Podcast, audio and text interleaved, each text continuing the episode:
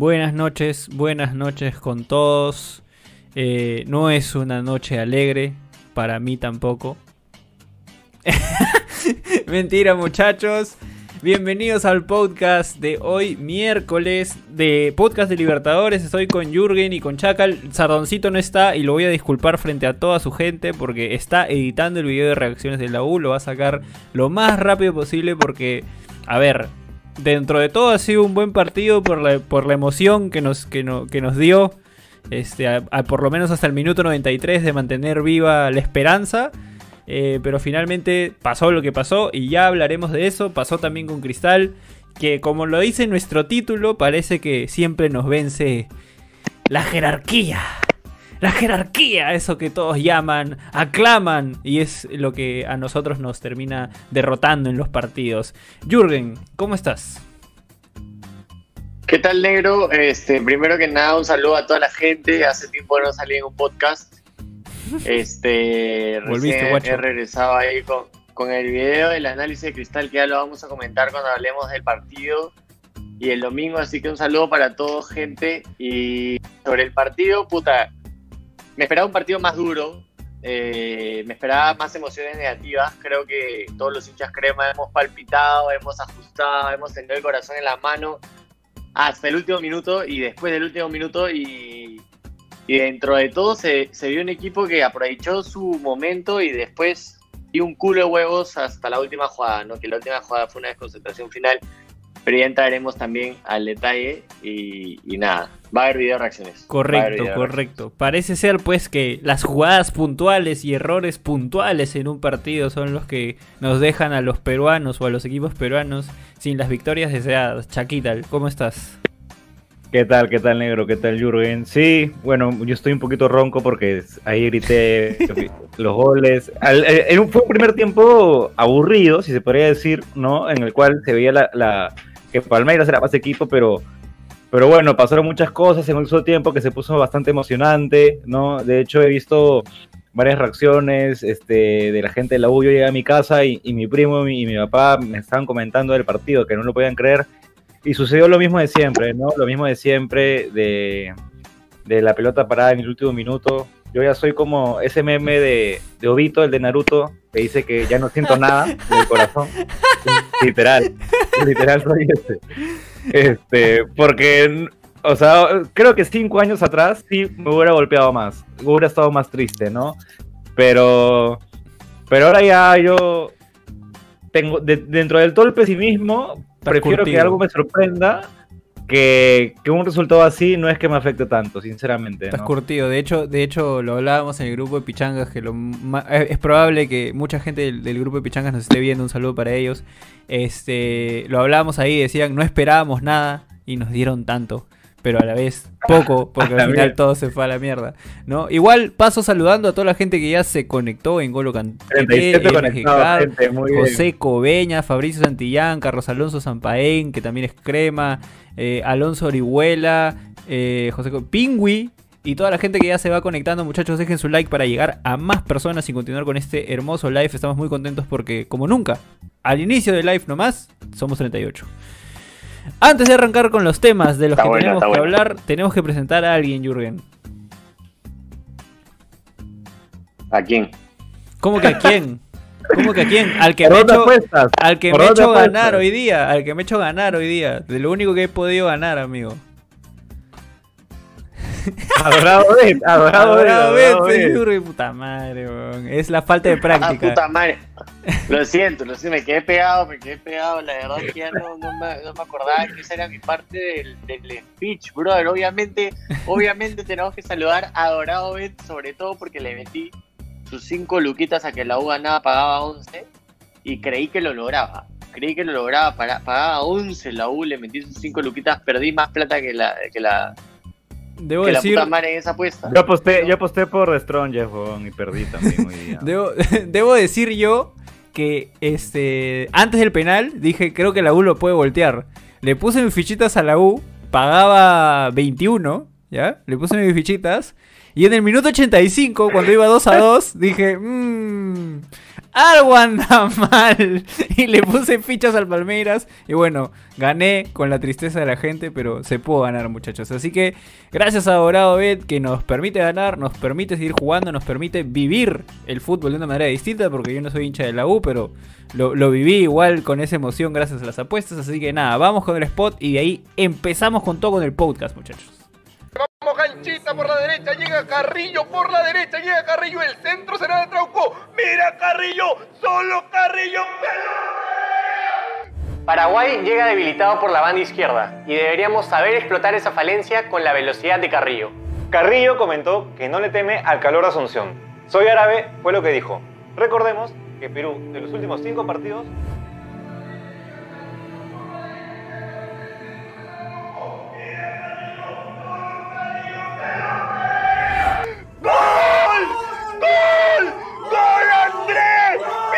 Andrés Carrillo! ¡Gol! ¡Gol! Regístrate con el link en todas las canchas y recibe el 100% de tu primer depósito. Gana con Dorado Bet. Volvimos, gente. Chaquital, quiero arrancar contigo porque usualmente eres el, el más emocionado. Eh, Jürgen nos va a soltar toda la parte táctica y todo lo que él veía, pero qui- quiero tu emoción, Chacal, tus impresiones de este partido como hincha de la U y después ya como hincha del fútbol. A ver, sí, bueno, primero hay que, ver- hay que hay que analizar un poco de cómo se dio el partido, ¿no? Si bien en la previa ya este era muy complicado que la U ganase o le sacara un empate, la verdad, ¿no? Todos, prácticamente todos, decían que Palmeiras le iba a ganar fácil el partido y de hecho se estaba dando así, ¿no? Palmeiras un 1-0 tranquilo, en el segundo tiempo aceleró un poco la máquina y metió el 2-0. Sin embargo, por circunstancias del fútbol, expulsan a un jugador de Palmeiras, la U descuenta rápido y empata rápido. Entonces, eh, por como se dio el partido, la U era un, era un punto que se tenía que llevar, ¿no? Eh, y bueno, o sea, lamentablemente pasa lo mismo de siempre, empezó la jerarquía, ¿no? También el- la U es un equipo corto, Comiso no hizo cambios prácticamente, los metió en los minutos finales, Y el que 85 metió- minutos. claro, en 85 minutos, y Guarderas, que entró para hacer tiempo, fue el que deja la marca en el córner, ¿no? Entonces eso también te deja como que, ay, la U no increíble. tiene un plantel, pero Libertadores, ¿no? O Es sea, increíble. estos partidos así no te la dan, ¿no? Yur, ¿tú qué puedes decir más sobre, sobre el partido? Me, me parece algo triste, ¿no? Pero sobre todo a los hinchas más, más apasionados. Yo ya dije que soy una piedra, he tenido tantos golpes en el fútbol que ya no, que ya En- no me en- duele. En el fútbol y en el amor. En el amor también, en el amor también. Bueno, a mí, a mí, bueno, yo quiero empezar antes que nada leyendo algunos comentarios que he estado leyendo mientras hablabas, Chaca, que me parecen súper interesantes. Sobre todo voy a chapar los que hablen de la U y de ahí chapamos los que hablen de Cristal. Hay mucha gente de Sao Este- Paulo en el chat, ¿ah? me ha gustado también. Sí, Hemos sí, agarrado sí, bastantes hay hinchas de Sao gente Paulo. de Brasil. Hay gente de Brasil que espero que hayan visto, si son de Sao Paulo, el análisis que hicimos sobre Cristal Sao Paulo, y vamos a hablar de eso. Un saludo para José Coeñas, para M077, para Sebastián Atencio, que siempre está en los lives. Fabricio Santillán dice, dale U toda la vida, orgullo, pese al triste resultado, muchos pensaban que nos iban a caer 5 y es verdad. Es muy verdad lo que dice. Carlos Ampel dice que rompió su vaso por el gol en el último minuto. O sea, eh, la, locura, ¿no? La emoción que se siente. Nicolás Páez le mete- pese a todo orgullo, pese a todo orgulloso del equipo porque pusieron huevos hasta el final, sin embargo, mucho que mejorar, claro que sí. Gutiérrez pasó de paquete a figura, lo dijimos como 60 veces en las reacciones. Es una cosa de locos porque el fútbol es hermoso. Pasó de paquete a figura en 5 segundos. Un saludo para Carlos Zampey. Este, un saludo para Pingüi, para Canté. Canté dice que la U golpeó cuando debía hacerlo y con huevos empató, pero se tiene que pelear hasta el último, ¿no? Entonces por ahí también va, va lo que va lo que comentaba, ¿no? Yo creo que en el transcurso del partido Palmeras fue más, o sea, siempre controló el partido, siempre lo llevó a su ritmo. De hecho, en, en las reacciones se va a ver cuando Sao Paulo adelanta sus líneas por una orden del entrenador. Literalmente se notó en la cancha cómo adelantan sus líneas. Es que llega el segundo gol del partido de Palmeiras, ¿no? De hecho, en las reacciones lo dije, ¿no? Oye, Palmeiras acaba de adelantar su línea y de la nada gol y todos me pegaron por mufa. Entonces, e- es un equipo que controló el partido, que supo llevarlo, que estaba súper tranquilo con el resultado, el 1-0, el 2-0. Pero no se esperaba eso, ¿no? No se esperaba ese... o sea, te, te dicen desde el fútbol base que el 2-0 es el, resultado más engañoso. Es el peor resultado que puedes tener.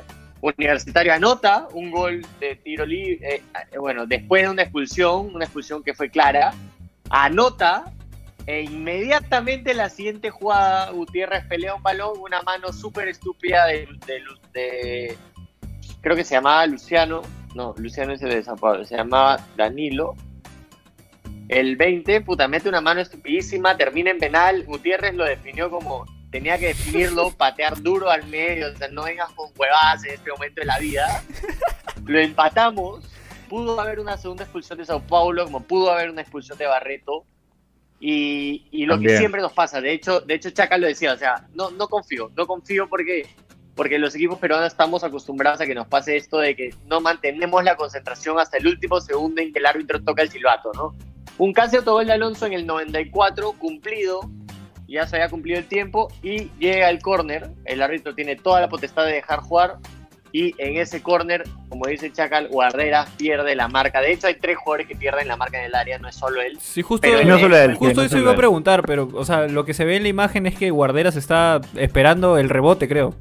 No, no, no, no No, sé en qué- Guarderas estaba con él al borde del área y el de Palmeras corrió y Guarderas se quedó como que... Uy, se me fue. Claro. Una vaina así. "Eh, Creo que debí seguirlo, man. Claro. Entonces Sí. ese, ese fue el tema, ¿no? Claro, yo ahora, quería- también, eh, dale, dale, dale. Sí, yo, yo quería decir nada más que, eh, o sea, ahora que no lo he visto como hincha, o sea, sin, sin la camiseta puesta como sí lo solía hacer como alianza, y como lo podemos ver cuando, no sé, vemos un Perú-Brasil, por ejemplo, o un Perú-Argentina, eh, sentimos o tenemos esa sensación, como estamos con, con la emoción del hincha, que quizás estamos compitiendo. Pero la verdad de la verdad es que Palmeiras, como dice Jürgen, dominó el partido, do- lo dominó por completo. Y en cinco minutos, que yo eh, eh, de broma le- le- les, les dije, ¿no? Hubo un temblor en Indonesia, creo, una vaina así. Y en esos cinco minutos, la U hizo dos goles y expulsaron a uno de Palmeiras. Y puso la balanza, porque eso es lo lindo del fútbol, ¿no? Eso es- pasa algo de la nada y te voltea completamente el resultado. Y hasta les dije, me va a salir el más 4.5, pero no de la forma que pensé que me iba a, que me iba a salir. O sea, completamente este, rara a lo que todos teníamos pronosticado y lo que se veía en cancha. Y después con uno menos, la U comienza a atacar, comienza a atacar. Y quizás los cambios debieron hacerse ahí. Yo no lo sé. Porque ya llegó un momento en el que vi el partido tan avanzado Sí. que para mí hasta hacer cambios pudo haber sido hasta cierto punto irresponsable porque los jugadores que entran Entran fríos, entran ser. fríos a un partido en el que la tensión es muy alta. Eh, o sea, son los últimos minutos del partido y nuestro clásico que es comparar el fútbol peruano con el fútbol europeo. Si tú ves los últimos 5 minutos de una Premier, los 5 últimos minutos de una Champions, son los momentos en los que más te empujan, los momentos en los que más presión hay. Y en esos últimos 5 minutos en, que, en los que la U ya está abogado y entraron personas nuevas a la cancha, fueron los últimos 5 minutos en los que Palmeiras presionó más. Más parecía que la U tenía 10 que el hecho de que Palmeiras tuviera 10. Palmeiras está encima de la U, con un jugador menos. Y ahí es cuando llega el gol, porque de hecho el córner llega con una jugada de Alonso que casi hace un autogol. Casi Y, era por cansancio, porque le cayó un pelotazo en la cabeza que ya estaba zumbado el pobre. Y, y bueno, cae el gol por, por distracción, por, por lo que tú quieras. Pero no podemos negar al fin y al cabo que, que Palmeiras era claro dominador del, del- del partido hasta esos cinco minutos que glitch en la Matrix y, todo se, se volteó. ¿no? O sea, la U también tuvo sus, sus momentos, ¿no? Sus pasajes de, partido. De hecho, Corso casi mete el 3 a 2, ¿no? En la que tuvo un el error Weberton, el arquero, que le come el bote y, si Corso llegaba, también ya nos, nos volvíamos locos, ¿no? Pero, pero bueno, o sea, yo creo que, que Comiso sí era necesario hacer los cambios porque ya los jugadores se veían agotados. Pero acá eh, creo que el cambio, y, acá es como que ya algo que tiene que aprender, en- porque ya se ha visto en dos partidos. Mira, así haya sido un minuto, a Novik no lo puede sacar. A Novik no lo puedes sacar ni siquiera 30 segundos del campo. Si no, la U no te va a ofrecer nada, ni una opción de juego. Novik es el mejor jugador de la U en este momento. Este, en siempre no le quema la pelota, él la pide, la pisa. Es un 10 mu- con muy buena técnica. Entonces, contra, contra San Martín, la U eh, sacó a Novik y el San Martín metió a todo el equipo crema en su área, ¿no? Y, de hecho casi nos hacen el empate. Y ahora contra, contra Palmeiras, no sé si es una coincidencia o de repente ya es una maldición que Comiso es tan caballero no sacar a Novik en ningún partido de la U así esté fundido, porque Novik es, un- es una referencia y él te puede también aguantar la pelota. Ese cambio yo no lo hubiera hecho, yo hubiera, hubiera cambiado a otras personas, pero bueno, ya lo dije después del partido, ¿no? De repente quedaba 2 a 2 y no pasaba nada. Exacto. Sí, sí, y, so- y sobre lo que dijo el negro es muy cierto, ¿no? O sea, muchos le pedíamos el cambio a Comiso por mil y un razones. Hubo un cambio que fue casi obligado después de que Barreto le recibe la María, que pudo ser roja también. Entonces, es una jugada muy Sí, sí, decidida. Eh, todos, o sea, incluyéndome, pedíamos, oye, mete a Murrugarra por el amor de Dios, porque es un Sí, perro que te no marca estaba, la media cancha. sí. Ujú. Y realmente entra Murrugarra y se arma un, un hueco en el medio campo. O sea, se, se crea un agujero negro en el medio campo que se multiplica cuando entra Guarderas. Y, y, y Palmeiras entró por el medio como quiso. O sea, ya había entrado más o menos como quería en el primer tiempo, pero ese- cuando hacen ese cambio así, hayan sido cinco minutos, todas las pelotas han pasado por ahí. Alfajeme estaba fundido y lo que debía decirle Gomis es, oye, no te pares al costado de Alfajeme, párate a- atrás de Alfajeme, pégate a los centrales. Otra cosa que te enseñan, y te la enseñan cuando estás eh, menores, es la última jugada del partido, los 11 jugadores defienden en el área, los 11 en el área, no necesitas una contra en el último minuto. Y de los 11, 6 se paran en el borde del área chica porque ahí te van a atacar el espacio. O sea, no hay otra. Y no pasó. O sea, no puedes confiar en una marca uno a uno en los últimos minutos, última jugada del partido con Quintero Totalmente. esperando una contra en... No había segundos ya en el partido. Era acaba en gol o en en nada. La jugada y no, no, no hubo criterio. Porque esto ya no es el técnico, no es el técnico tiene que ir y decir, oye, párense los 11 en el área. No, ya no es tema del técnico, es piensa tú como jugador, ¿quieres empatar este partido o qué quieres hacer con tu vida? Y no se vio eso, ¿no? No Claro, se vio esa, ahí- esa actitud para defender el resultado en la última. Ahí, por ejemplo, Vicarius pregunta, ¿no? ¿Cómo se contrarresta esto? O sea, ¿cómo se contrarresta todas estas falencias de la U o toda la parte técnica? Lamentablemente no hay una solución al corto plazo que la, que la, que la pueda contrarrestar. O sea, de pronto eh, la U puede tener a tres Jürgenes viendo videos de Palmeiras, haciendo el análisis táctico y diciendo, ya, ¿sabes qué? Tú guarderas, párate aquí, tú Valverde, párate aquí y no te muevas de ahí, compare, porque por ahí nos van a atacar y tratemos de manejar el cero o tratemos de manejar este, la, la mejor posibilidad posible. De hecho, todos los equipos peruanos, y creo que también pasa por ahí uno de los errores de Cristal, que ya vamos a tocar ese tema, es que creo que deberíamos salir sa- conociendo nuestras falencias. Yo sé que muchos de nosotros decimos, no, hay que salir a jugar, hay que salir a ganar. De pronto acá en, en- el torneo nacional, Cristal le puede jugar de pie a pie a la U, o la U le puede jugar de pie a pie a Cristal, incluso teniendo deficiencias eh, en sus jugadores y teniendo un plantel corto. O sea, puede salir a hacerlo. Pero en Copa Libertadores, el nivel y la parte física incluso eh, que bueno, Cristal sí físicamente estaba mucho mejor, pero en este caso la U, la parte física no, no juega, no juega en contra. Entonces, acá ya nos vamos nuevamente a la, la misma historia de siempre, que siempre estamos esperando a un milagro, ¿no? Esos cinco minutos de la U o esos pasajes de la U que ojalá terminen en gol, pero no hay trabajo. Jürgen lo acaba de decir, no hay la parte en la que, en la que aprendemos en el fútbol base que, mano, última jugada, todos al área. Fue, no hay, no hay, es, es la ley, punto. Y que todos los movimientos tácticos estén trabajados desde entonces. Entonces, ya nos lleva a que tenemos que hacer, si queremos competir en Libertadores, que en algún podcast también lo hemos hablado con Jürgen, es trabajo a mediano a largo plazo y tener objetivos cortos y serios. O sea, de pronto en el caso de Cristal, apuntar como mínimo a una sudamericana. Y si lo logran pasar a la siguiente ronda, bacán. Pero si no logramos pasar a la siguiente ronda, no hay ningún problema. O sea, no hay ningún problema porque. O sea, ya, ya ahorita, en este momento, viendo la realidad, estamos en, en el peor nivel del fútbol internacional. O sea, siempre un equipo brasilero nos va a ganar, siempre un equipo argentino nos va a ganar. y bien y por ahí que podemos hacerle algo a algún equipo paraguayo uruguayo, pero al final este no estamos a ese nivel de competencia, estamos muy por debajo de ese nivel.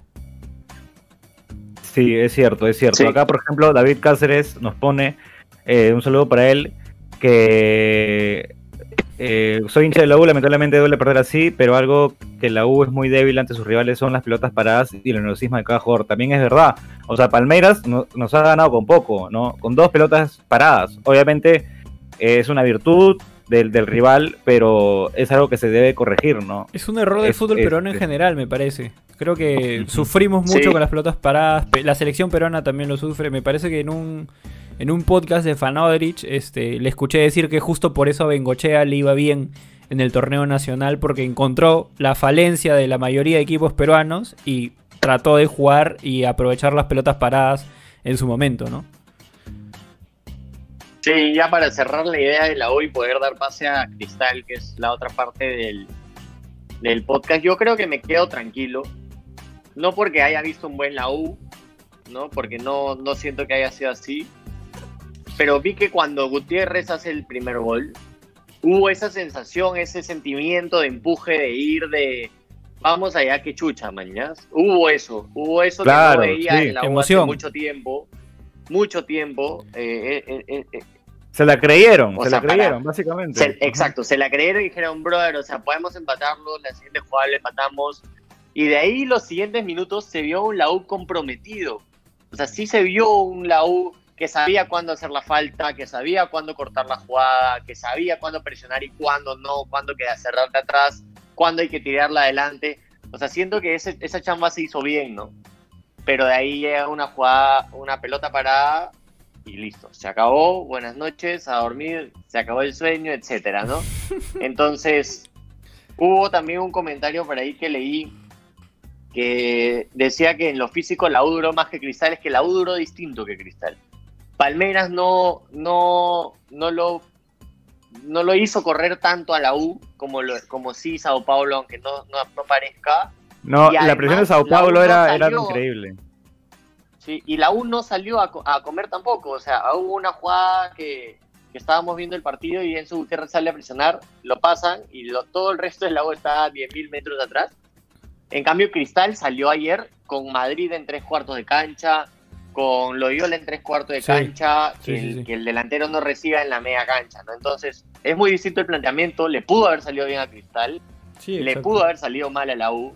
Entonces, eh, son cosas del fútbol. Creo que vimos un Palmeiras muy bajo y vimos un La U que Es supo también- empujar cuando tenía que empujar y, y conseguir un- casi conseguir un resultado. ¿no? También- Duele perder en el último minuto, pero me voy satisfecho. Es también si yo no sé si estoy muy pesimista, o ya muy renegón o muy este mala leche quizás. Pero yo lo que, o sea, de pronto Sao Paulo y Palmeiras para mí li- literalmente jugaron a media a máquina.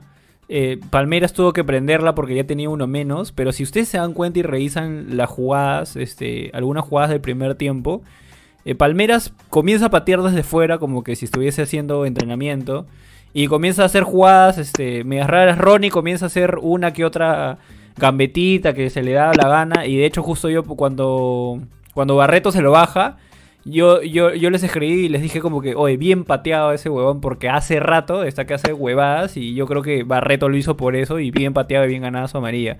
Pero yo siento que sí, los equipos brasileros, no creo que hayan venido a burlarse, pero sí siento que, que se sintieron cómodos, o sea, se sintieron súper cómodos, a, a- a excepción del- de la última parte del segundo tiempo para Palmeiras. Pero ya ahorita con esto pasamos a Sao Paulo y Cristal. Creo que Sao- era un Sao Paulo jugando normal, o sea, jugando tranquilo, no, no, no 100% prendido. No sé cuál fue, cuál es su impresión. Sí, sí, está bien. O sea, o sea sí se veía pues que, que, que Palmeiras estaba jugando un- a un ritmo un poco más lento, ¿no? Eh, de hecho, en, en el Y, Brasileirao... y venía con en el de partidos. Sí, y es un equipo también que viene con bastantes partidos encima, ¿no? Que por eso hizo los cinco cambios también, para contrarrestar la, el- la roja que tuvo y, y algunos jugadores agotados, ¿no? A ver, ya para cerrar el tema de la U, yo creo que hay dos puntos importantes que se tiene que llevar el equipo en esta derrota. Es mejorar la pelota parada sí o sí. No podemos dar esas licencias en, en Libertadores con pelota parada. Eh, dos corners nos metieron, o sea, dos goles de corner nos metieron hoy día, ¿no? Eh, y lo otro es, ya no sacará Novik, ¿no? O sea, Novik es un jugador fundamental. Yo me quedo con esos, con esos dos puntos. Eh, y nada, pasemos, pasemos al de Cristal. Pasemos al de Cristal Sao Paulo, ¿no? Correcto. Antes de pasar a Cristal Sao Paulo, decir que somos 49 viewers y 41 likes. Los queremos un montón, gente. Gracias por eso. Igual esos Buenardo. 7 vagonetas, 8 vagonetas que no han dejado su like porque seguramente les pesa la mano, así como le pesa marcar a guarderas en la última jugada. Dejen su like, malditos basuras. Vamos con Cristal, señoras y señores. Cristalito, cristalito, cristalito, cristalito. Las reacciones, Cristalito, han- las reacciones han sido tendencias. Bastante gente de Brasil la ha estado viendo. Un saludo a la gente que está, se ha conectado. Eh, Cristal, ¿no? ¿Qué, qué pasó? ¿Qué pasó? Mosquera, de hecho, hizo unos comentarios que, el- que varios como que dijeron, what the fuck, que, que- que el 3 a 0 Mosquera siempre. Que el 3 a 0 parece que fue mucho, dijo, ¿no? Me pareció demasiado un resultado 3 a 0 para Mosquera. ¿Ustedes qué opinan eso? Amigo, si, para él le parece demasiado, eh, no sé, o sea, yo, me, me mantengo en lo que dije, o sea, si tú estás con la camiseta y probablemente si hubiese sido Alianza, yo hubiese dicho, puta, que competimos, tuvimos nuestros pasajes, tuvimos nuestros momentos, pero la realidad es que Sao Paulo jugó el partido, o sea, se jugó al ritmo de Sao Paulo. Sao Paulo en momentos le entregó la pelota a Cristal y dejó que ellos se equivocaran. Luego lo presionó y cuando lo presionó, que todos le echan la culpa a Madrid, que Madrid la cagaste. Quiere que salir Madrid jugando esto- con Madrid, hermano. Claro, ¿no? por eso, no puede que Madrid ser. la cagaste y todo lo que tú quieras. Ok, Madrid sí, puede ser un, para algunos un mal jugador, pero ah, mira, de pronto él tiene la parte física y puede tener la parte técnica, pero al final en el fútbol generalmente los que destacan son los que saben decidir, los que tienen una forma de, de decisión rápida porque la presión es intensa, es inmensa, tú solamente tienes uno a dos segundos para pensar. En este caso Madrid no, no se le caracteriza porque incluso en el, en el fútbol peruano no es el mejor decisor de todos. Entonces ante una presión como la de Sao Paulo, decidir se te hace mucho más difícil. La jugó al medio, que, que, de hecho era lo que le pedía la jugada, pero a Canchita se lo comieron. Le cortaron, le, co- le cortaron el pase y, este brother de Sao Paulo agarró, se metió al medio, lo vio abierto, le metió el chunazo y adiós. O sea, Sao- o sea, dé- démonos cuenta que no se tratan de errores puntuales y es lo que es a lo que quiero llegar y por eso puse en la descripción entre comillas errores puntuales porque estos errores no se dan porque somos malos, bueno sí también un poco, pero pero también es porque la presión del otro equipo nos lleva a cometer esos errores y es porque estamos jugando el ritmo del otro equipo, o sea, Sao Paulo se dio cuenta que Cristal que dándole la pelota a Cristal en algún momento iba a cometer un error y, y se lo comieron vivo. El último gol, el, el delantero que es Eder, que creo que es suplente, eh, se metió una jugada Sí. de crack, hizo una, una adelantada como si hubiese jugado así toda su vida, men. Sí, sí, de hecho en la previa ya vemos, eh, bueno, eh, sa- salió un video detallado porque me El análisis, buen análisis, buen análisis. Me, Tuvo me razón. parecía bastante interesante eh, Hernán Crespo, que, que había llegado al Sao Paulo, que estaba haciendo las cosas muy bien, implementando rápidamente una manera de jugar. Para los que no hayan visto el video, denle una chequeada. En el video revisamos cuál era la falencia de Cristal, cuáles eran los puntos fuertes de Sao Paulo. Si bien Sao Paulo, o en Sao Paulo los hinchas no quieren mucho a ciertos jugadores, son jugadores que te aportan en lo táctico. ¿no? Yo creo que Sao Paulo perdió mucho con Dani Alves de carrilero, porque ya no es el Dani Alves del Barcelona, por ahí del PSG, no es, no es. Entonces se vio en un pique que corrió con Corozo y Corozo parecía que, el, que le llevaba 100 kilómetros por hora extra, mañana. Entonces vimos un Sao Paulo lento, eh, que jugó muy relajado, muy tranquilo, sabía que el resultado se le iba a acomodar en algún momento, tuvo su momento de ajustar, como lo estuvo Palmeiras, y Cristal no la supo hacer. Corozo eh, puntualmente no la supo hacer, un jugador que, que estamos acostumbrados también a que no defina tan bien, ¿no? No es muy grande de cara al arco. No es su fuerte. Parece negro Marcos. Eh, pe- pero Cristal tuvo chances. Ahora, he escuchado mucho que digan que Cristal presionó los 60 minutos y si el partido duraba 60 minutos lo podía haber ganado. No es así. O sea, Cristal nunca, eh, Sao Paulo nunca prendió la moto, nunca metió eh, ceniza al fuego. O sea, dijo, puta, acabo mi negocio, le salió un buen gol en el primer tiempo, Crespo se mantuvo tranquilo, de hecho empezó a sacar jugadores. Y los, los dos goles que quedan son ya por, por, por resto físico. Tú lo decías, Negro, la resistencia a un jugador. O sea, no le vamos a pedir al fútbol peruano que tenga la resistencia física del fútbol brasileño, la, la capacidad táctica, la capacidad técnica. No podemos pedirlo porque son años de evolución, años que estamos atrasados contra el fútbol brasileño. ¿no? Pero se podría haber planteado, creo yo, un partido más inteligente. Yo creo que fue innecesario la presión tan alta de Mosquera. Podías haber presionado en tres cuartos, podías haber evi- evitado algunas cosas. Y de ahí está lo clásico de que los jugadores de Cristal, de la U, de Alianza, de Alianza Atlético de Sudana, de Boys, acá en el fútbol peruano estamos muy acostumbrados a quedarnos mirando la pelota. Así seamos jugadores y tenemos una labor en el partido, miramos mucho la pelota. O sea, yo estoy en una pichanga y me olvido que estoy que tengo que bajar porque estoy mirando la pelota a ver, ¡ay, mira cómo lleva la pelota! ¡ay, qué maestro! Muy fácil de algún momento.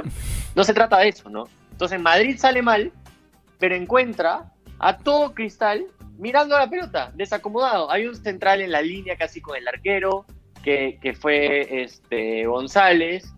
Hay, el otro central Merlo está súper abierto. Eh, Loyola no está, estaba pasando como si fuera a iniciar un ataque y recién estaba saliendo Madrid. Y Madrid estaba con presión y sin opciones de pase. Ahora, Madrid, ¿por, por qué no la tiras arriba? ¿Por qué Es no- la, han la la religión del toque. Eso, La religión del eso toque de hizo bien la Mosquera. U hoy día. Factor de decisión. hizo bien saber botar la pelota. Totalmente. Saber botar la pelota. Cristal no supo hacerlo. Es que Y ahora, yo también, no este, ahora sí como Jürgen le, le hizo, este, habló sobre su video, ¿no? Del análisis que también fue, de hecho, bueno, mucha gente sacó sus análisis que dijeron que hasta Cristal ganaba y no sé qué, qué, qué partidos habrán analizado, pero obviamente nosotros tratamos de ser lo más objetivos posible, ¿no? Haciendo un buen análisis y yo también en mi, en mi video que saqué, en las, ul- en las últimas palabras dije que hay que reconocerse inferiores, ¿no? O sea, Está bien jugar al toque por abajo eh, y todo lo demás, pero para la liga local te va a alcanzar de todas maneras. Pero con rivales más complicados, está bien. O sea, oye, yo me reconozco inferior, pero yo tengo que tratar de tapar Tratar. mis debilidades. No, o sea, obviamente tapas mis debilidades. ¿Cuáles son? Las malas salidas de Madrid. O sea, si sé que por ahí es un lugar vulnerable, no evita salir a jugar con Madrid, ¿no? Y le revientas. O en ¿no? general, o en general con, con todos los jugadores. O sea, yo no sé si Merlo se destaque Claro. por, por ser un brillante saliendo con la pelota. O sea, no, no, no es un Mm. no es un Meléndez, ¿no? O sea, o sea, Exacto, exacto. Y, y no es, y no es que has enfrentado, o sea, no es, no es solo que fue un partido de Libertadores, no es solo que te enfrentaste a un equipo de jerarquía, o sea, te estás enfrentando a un Sao Paulo que, que está en muy buen nivel, que tiene un muy buen técnico, que de ocho partidos con Crespo ha ganado seis, goleó al Santos 4-0, le ganó al Palmeiras. O sea, no es un equipo fresh, no es un equipo al que puedes ir y, ay, hoy día voy a salir a jugarle por igual, igual al Sao Paulo, vamos a jugarle igual por igual. No es así, no es así. Palmeiras es el último Sí. campeón de la Copa Libertadores. Por eso también Entonces, justo no eran partidos fáciles. el peor campeón según ¿ah? el peor campeón. Pero ahí, va- ahí por ejemplo, mi duda, ¿no? O sea, si Palmeiras no le expulsaban a un jugador, Palmeiras hasta nos podía meter 13-0 igual que Cristal, ¿no? Pero, que- por ejemplo, ahí va mi duda. ¿Por qué, o sea, por qué alineamos igual que en la, que en la liga local, ¿no? O sea, yo como técnico quizás hubiera metido a un volante más en el medio, ¿no? Ya sea de Cristal o sea de la U, para, porque se ve que en el medio nos comen, ¿no? Con toda esa rapidez. Entonces, yo, yo creo que, que ahora con estos dos partidos se ha visto clarito de que, que los planteamientos deberían de cambiar un poco, ¿no? No, no A ver. trataría de tener el mismo 11 contra Municipal que un, contra, Pal- contra Palmeiras o Sao Paulo, ¿no? Yo quiero, Ujú. dale, yo quiero responder acá un comentario. Igual saludar a Ian Over que, que nos está viendo. Dice, sin ser nada crema, ¿cómo joda esta derrota? Le joda a todos, le joda a todo el Perú porque es la representación de nuestro fútbol. Pero quiero responderle a Diego Carrasco. Que pone, por eso el fútbol peruano está cagado porque empezamos perdiendo y lo dice en referencia a lo que tú dices, Chacal, de reconocernos inferiores. Eh, te lo digo así clarito, mano. Si vas a enfrentar a Goliat y tú eres David, eres David, compadre. Eres David y tienes que salir con lo mejor que tengas a jugar ese partido. O sea, tú no puedes salir siendo David a querer jugar como otro Goliat. O sea, imposible, men. No, no puedes, no tienes ni la capacidad física, ni el tamaño, ni la fuerza. Tienes que comenzar a jugar estratégicamente, tienes que pensar. Es como cuando tú comienzas un reto personal, por ejemplo, correr. Jürgen que, ha estado- que comenzó a correr hace poco. y que comenzó corriendo en un pace de 8 minutos. El huevón dijo, no, ya, ok, eso es lo que corro, puedo correr 2 kilómetros nada más y empezaré por ahí. Y seguiré y seguiré y seguiré y en algún momento correrá 3, correrá 4 y su pace será de 6, será más bajo. Pero tienes que reconocer cuáles son tu- tus falencias para avanzar, si no, si no, no avanzas. Entonces, eh, para mí lo, lo de Cristal es, sí, chévere, en el torneo local te alcanza y muy probablemente le saques la mierda a todos los equipos porque físicamente Cristal puedo decir que, que alcanzó a Sao Paulo o al menos no, no quedó tan mal como la U, por ejemplo. Físicamente Cristal estaba entero hasta el minuto 85, si quieres. Físicamente estaba muy bien y de hecho lo comentamos durante el partido. Dijimos qué bien está Cristal físicamente. En el torneo nacional le alcanza y le sobra eh, al, al haber alcanzado ese nivel mínimo de copa. Eh, pero al enfrentarte a un Sao Paulo, tienes que ser ciertamente más consciente de tus limitaciones. O sea, a un Merlo, a un Madrid, a un Loyola, que los presionas de esa manera. Es más, lo hemos visto a Loyola jugando eh, por la selección, que cuando tiene la presión encima le cuesta más tomar una buena decisión. Entonces, si ya conocemos a nuestros jugadores que ante una presión mucho más fuerte es más difícil tomar una decisión, nuevamente, el fútbol se, se da por la capacidad que tú tengas física, capacidad técnica, táctica y tu capacidad de tomar decisiones en la cancha. Porque el entrenador te puede decir juega así, juega así, pero al final el que ejecuta eres tú como jugador. Entonces, si nosotros conocemos que esos jugadores no, no son muy rápidos decidiendo, sus decisiones son, no son las más acertadas en todos los partidos que han jugado, juguemos simple, juguemos a, no sé si a rechazar o no, en verdad desconozco tácticamente cómo podríamos jugar ese equipo, pero no creo que esa haya sido la fórmula de jugar tocando, sabiendo que tocar no es nuestro, no es- no- nuestro fuerte, ¿me entiendes? A, a eso voy. O sea, salir jugando, más que nada. Claro, de si toque salir jugando sí no es muy fuerte, toque, ¿para ¿no? qué Con insistir? calcaterra, canchita, pero claro, ajá. Ahora, dentro de todo, claro, también hay que saber que y entender que con Cristal había altas expectativas. O Sí, sea, claro, había mucha sí, gente claro. que de verdad, de verdad creía que Cristal podía ir y ponerle el, el pare a Sao Paulo como jugando como Cristal. O sea, eso no culpamos a nadie. Hay, hay gente que sí, pero hay que entender Eso es porque es engañoso Esto- el, el- el torneo. eh, eh, es- estamos jugando un torneo que no es, no es, no es el torneo acá de, de donde vienes y pichangueas, porque de hecho en el análisis se ve, Cristal ganó 4-0 un partido que pudo haber quedado 4-4. Cristal ganó 3-0 un partido que pudo haber quedado 3-3. Pero nuestro fútbol local es, triste en definición, en defensa, ¿no? Y el equipo mejor parado es Cristal, pero eso no, no, no significa nada cuando vas y te chocas con un equipo de tanta jerarquía, ¿no? de tanta calidad, y estos torneos se juegan con la cabeza. Palmeiras estaba débilmente por 10.000 finales que se ha perdido eh, eh, ahorita, no, no viene en buena racha, entonces, plum, lo golpeó el gol del Abilisto. Pero con Sao Paulo, Sao Paulo venía a hacer su negocio acá, le salió un gol a los 17 minutos y dijo, "Oye, estoy tranquilazo, causa.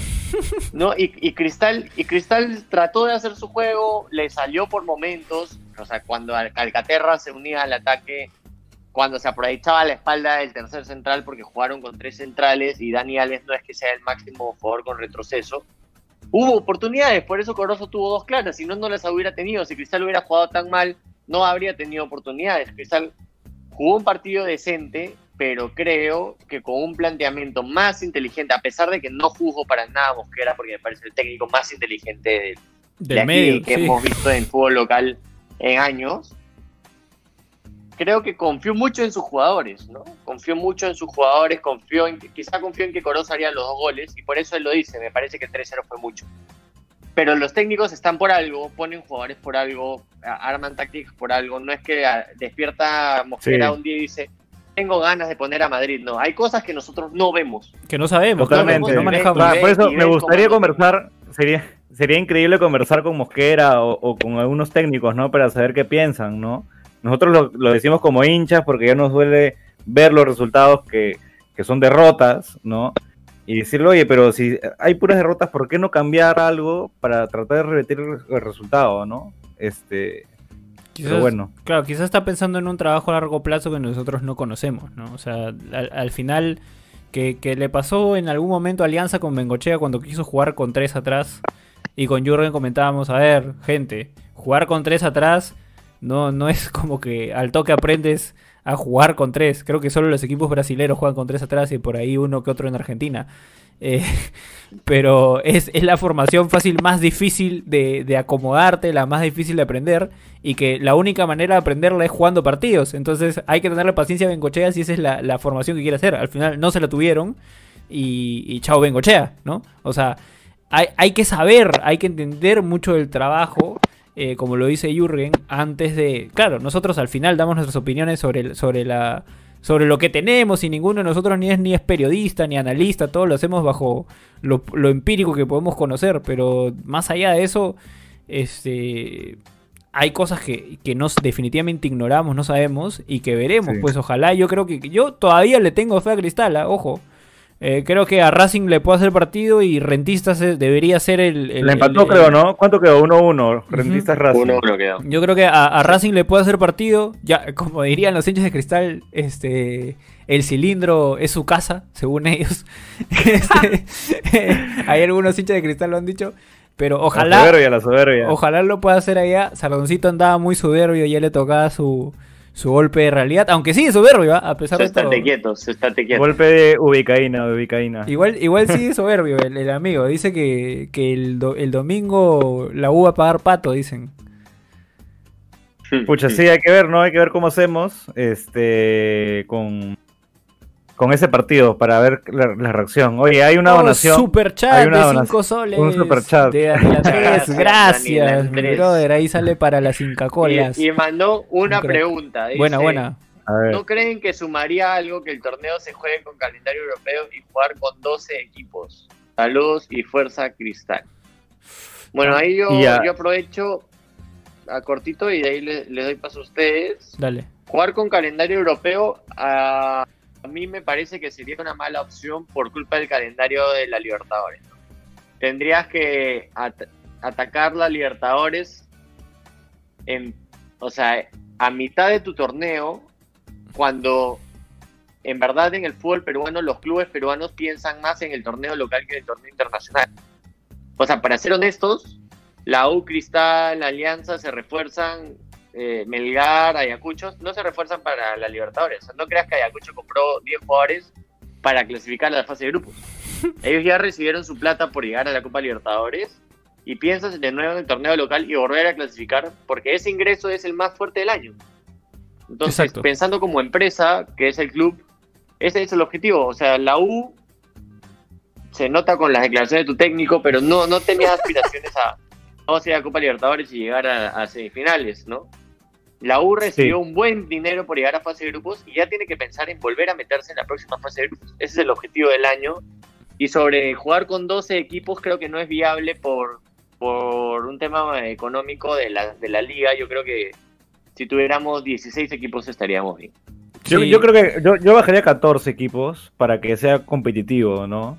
Ahora, el año pasado lo jugamos con 20, que parecía increíble, y eso el nivel no da. no, 20 da. es una locura. 20 es una Este- locura, es un crimen. Es un crimen porque Sí. no tenemos 20 equipos formales. Además Sí, que no, entonces, yo, no- yo considero que le quita competitividad tener muchos equipos, sinceramente. no podemos bajarlo mucho Sí. igual por un tema de, de derechos, ¿no? O sea, si al final la liga quiere que se mantenga todavía económicamente, lamentablemente mientras más partidos de Alianza tengas, mientras más partidos de la U tengas y mientras más partidos, bueno, ahorita que se está sumando de Cristal tengas, eh, más plata vas a sacar. Justo por eso hacen el- la Bicentenario, estos clásicos loquillos que me han armado este, medio raros, este, y, y- y la cantidad de equipos para tratar de tener más partidos sobre los cuales cobrar. ¿no? Eh, eh, evidentemente, como dice Chacal, esto le, le resta al, al nivel. Sin embargo, creo que individualmente también cada club, en función a la meta que quiera tener, como lo dice Jürgen, eh, tiene que pensar en invertir quizás mejor sus fichas. ¿no? Quizás ahorita no estamos viendo resultados, porque yo no creo que hayan... O sea, yo creo que Cristal es el, el, equipo en gestión y todo más serio del fútbol peruano y que quizás los resultados no se están viendo todavía. Porque en gestión futbolística tienen que pasar varios años para ver los resultados que viene desde la base, ¿no? Desde menores, desde, desde la gestión en los entrenamientos, en la infraestructura y todo, y, y veremos qué pasa, ¿no? Pero, pero sí eh, reduciría alguno- algunos equipos, pero lo del, cal- lo del calendario sí no, no lo cambiaría. Porque, ¿para Así qué? es, ¿Para así qué? es. Por los websites. Bueno, la gente también está interactuando bastante en el chat. Estoy tratando de leer todos. En verdad, muchas gracias por la participación. Ya somos 57, en 59. Pero y está, está muy 66 bueno el likes, live. ha dejado Este, sus, sus likes la un gente. sal- un saludo a Álvaro Quesada, que, que mandó un saludo hace como 20 minutos. Y nos dijo que lo saludemos. un saludo ya, Leu. No sé si sigue conectado. Eh, A toda la gente de que, Brasil que ya para- está ahí. Alex Enrique. sí, Este, ahí lo que Hanna- yo les Hanna quiero Erika preguntar Moraes. así, cortito, que fue algo que leí. De hecho, estoy combinando dos, dos preguntas que hicieron. Ah, oh, mierda, gato de shit. Este, dos cosas. Uno, bueno, hay, hay gente que con el partido de hoy de la U se va a pintar estrellitas y va a decir la U puede llegar a Sudamericana. Yo lo dudo mucho. Eso he visto también. Ah, me has hecho acordar. Sí, he visto Eh, comentarios así. está bien sí. complicado porque ah, de hecho un mismo un mismo seguidor lo respondió Eh, me distraje con un mensaje de llegar que dice que la U no jugó a nada y ya lo conversamos al inicio del podcast pero claro alguien respondió ahí Independiente del Valle tiene una estructura y, y Defensa y Justicia tiene una estructura muy buena en todo aspecto y Independiente del Valle viene de sacar a Santos o sea motiv- en motivación no les falta nada es un equipo súper serio hace varios años está participando en la alta alta élite y exportando jugadores ecuatorianos al mundo como cancha. Y tenemos a Defensa y Justicia, que es el último campeón de Copa Sudamericana y que tiene una identidad de juego muy achorada de ya cuatro años. O sea, no ninguno de los dos partidos va a ser fácil, ninguno de los partidos te asegura puntos, vamos a tener que ir a, a robarle a alguien un punto. Entonces está muy complicada esa situación. Y por el otro lado, preguntan si Cristal le podrá ganar a Racing. O sea, Cristal se agarra con Racing, se agarra con Rentista. Creo que con Rentistas todos tenemos la fe. La gran pregunta es Racing. No sé si Chacal sabes cómo va Racing en el torneo local, algo breve. ¿Crees que tiene O sea, Cristal? o sea, Racing viene también con un nivel de competencia alto, ¿no? Obviamente el torneo argentino es bastante exigente. Eh, el tema es que ahora Racing eh, también ha dejado puntos en Uruguay, ¿no? Contra rentistas. Yo creo que Racing va a querer asegurar los puntos con Cristal y, y ahí habría que ver justo el nivel, ¿no? O sea, si Racing, que en teoría es uno de los favoritos del grupo, le empata en Uruguay, Sao Paulo, lo volvió a Cristal, ¿no? De visita. Entonces, eh, va a ser un partido complicado, los dos que se vienen.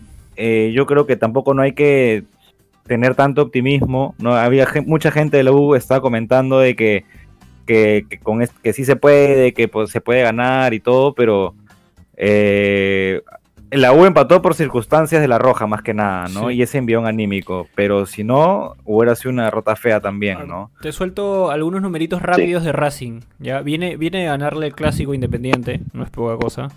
Ah, pero fue como un penal polémico, ¿ah? Que no Igual. existió. Yo vi ese partido. Igual, Sí, igual sí, anímicamente suma. Eh, ganó su clasificación por penales. Bueno, San Martín lo complicó igual en la Copa Argentina.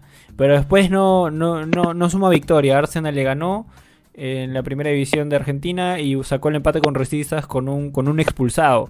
Juega el domingo contra Colón. Vamos a ver ahí cómo, cómo plantea. Igual tengo fe de que Jürgen podrá sacar quizás un, un análisis de Racing. No lo sé. No, pero- sería el de defensa, defensa y justicia. Pero sí, de- esta de semana va a haber análisis de, De Becasese. Defensa y Justicia de Becasese. Becasese, que fue el Defensa y Justicia de Crespo también eh, en la Sudamericana pasada, así que va a estar súper Vamos a interesante ver, ese quizás- video. Y obviamente con, con su parte de la U.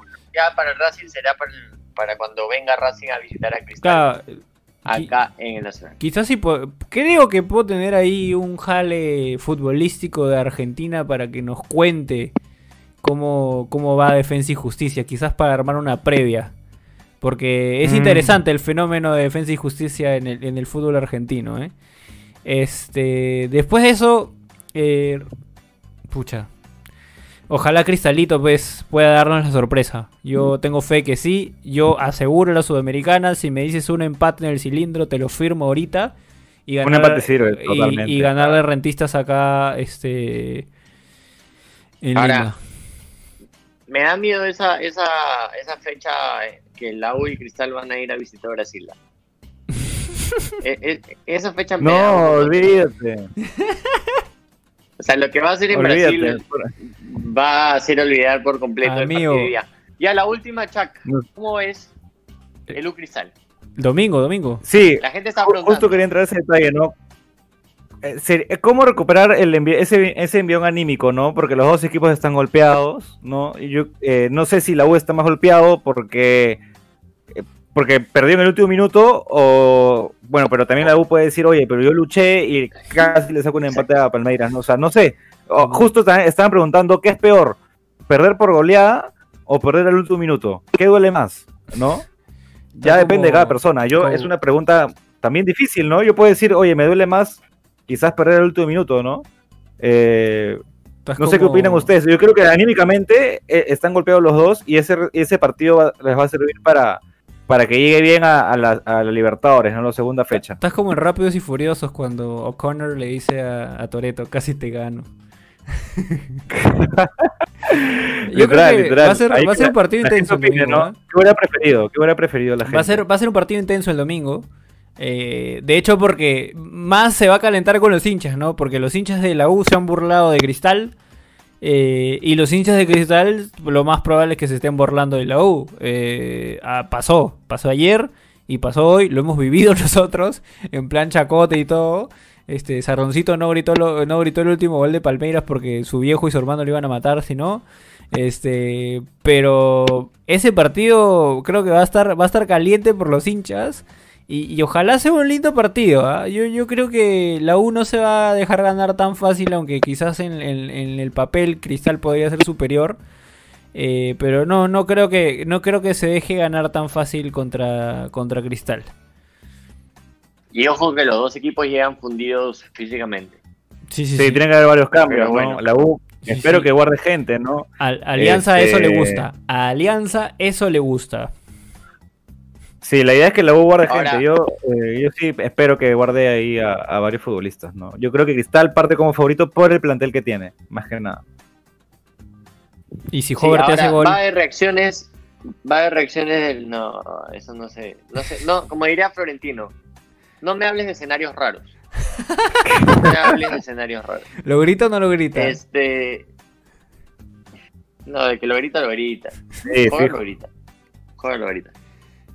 Ahora va a haber reacciones del partido de hoy, ya se están editando en este momento para que salgan lo antes posible. Hemos estado Chacal y yo, un amigo mío también, reaccionando al partido. Y la gran duda del millón Chacal, porque esa, esa- ese dato yo no lo tengo en, en mi celular, lo tienes tú nomás en tu mente. ¿Hay reacciones el domingo? Hay reacciones el domingo. eh, Separadas, creo, ¿no? hay, que, hay que dejarla picando, hay que dejarla picando a la gente que esté expectante. No hay que confirmar nada porque obviamente el domingo, eh, por la nueva, las nuevas restricciones, no se puede movilizar. O sea, sí se puede movilizar, pero más complicado. Eh, así que este, yo no prometo nada, pero sí me gustaría que haya reacciones. O sea, yo creo que sí va a Sardón haber. tiene su bicicleta. Sardón tiene su bicicleta. Claro. Yo creo que sí va a haber sí o sí. Sí, Sardón va, va- va a reaccionar. Ya. Hay reacciones. Si gente, sí hay quieren, que haya, sí si reacciones. quieren que haya reacciones de Lu contra Cristal, dejen su maldito like. No sean como, como Madrid y la tiren al medio, sino que pongan su dedo ahí donde dice me gusta. Y además de eso, vayan a seguirnos a Instagram porque ese va a ser el único lugar en el que podrán enterarse si hay reacciones o no. Estamos locos en Instagram, ¿ah? subiendo contenido todos los días, subiendo historias todos los días. Eh, ta- Estamos ahí con todo el contenido. Se vienen más cositas. La próxima semana sigue siendo de videos. La próxima semana ya habrá reacción de Alianza porque juega Cristal contra Alianza. Esa reacción sí. Esta semana Alianza descansa. Igual, aparentemente a muchos, mucha gente no le interesa, pero después están cagándose de risa viendo el video. este, pero nada, muchachos, creo que ha estado muy bonito. Hemos sido eh, casi. el- nuestro récord de esta vez ha sido 73, 74 conectados en simultáneo con nosotros. Hemos llegado a los 81 likes y se los agradecemos de corazón porque este formato que antes era un podcast que subíamos eh, al día siguiente, lo grabamos en la noche mientras conversábamos, ahora se hace más lindo porque interactuamos con ustedes. Y la pasamos bien y ya no hay que editar también. Entonces, este, ya queda ahí listo y no- nos quita un poco de chamba.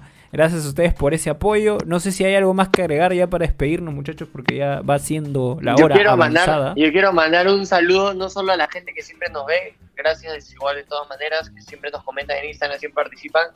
También a la gente de Brasil que ha estado viendo este podcast. De hecho, ha habido varios casos. Quisiera poder decir algo en portugués, pero no sé ni Michi, así que es un saludo. Nada más, un saludo para Un Yo te iba a decir saludillo eso, pa' oye, Brasil. Nos, nos entenderán ahí los, los hinchas de, de Brasil. ¿Qué está falando? Sí, ¿Qué está hecho- falando este hecho, macaco? Sí, porque en el video del análisis hubo varios comentarios bien interesantes. De hecho, a- a- eh, me, me hubiese gustado poder pedir comentarios antes del video porque había varios, varias cosas que los hinchas saben y que tú nunca, nunca vas a saber desde el país que estás, ¿no? Desde acá en Perú, eh, yo he analizado lo más que pude al Sao Paulo, pero igual los hinchas de Sao Paulo saben 10.000 cosas que yo no sé. Un saludo a todos los que comentaron, gracias por, por los comentarios en el video, por sus likes en el video, de hecho hubo buen- súper buenos comentarios. Eh, para los que lo dicen, está bien Pablo, no es tan bueno. Y Ah, nada, eso es.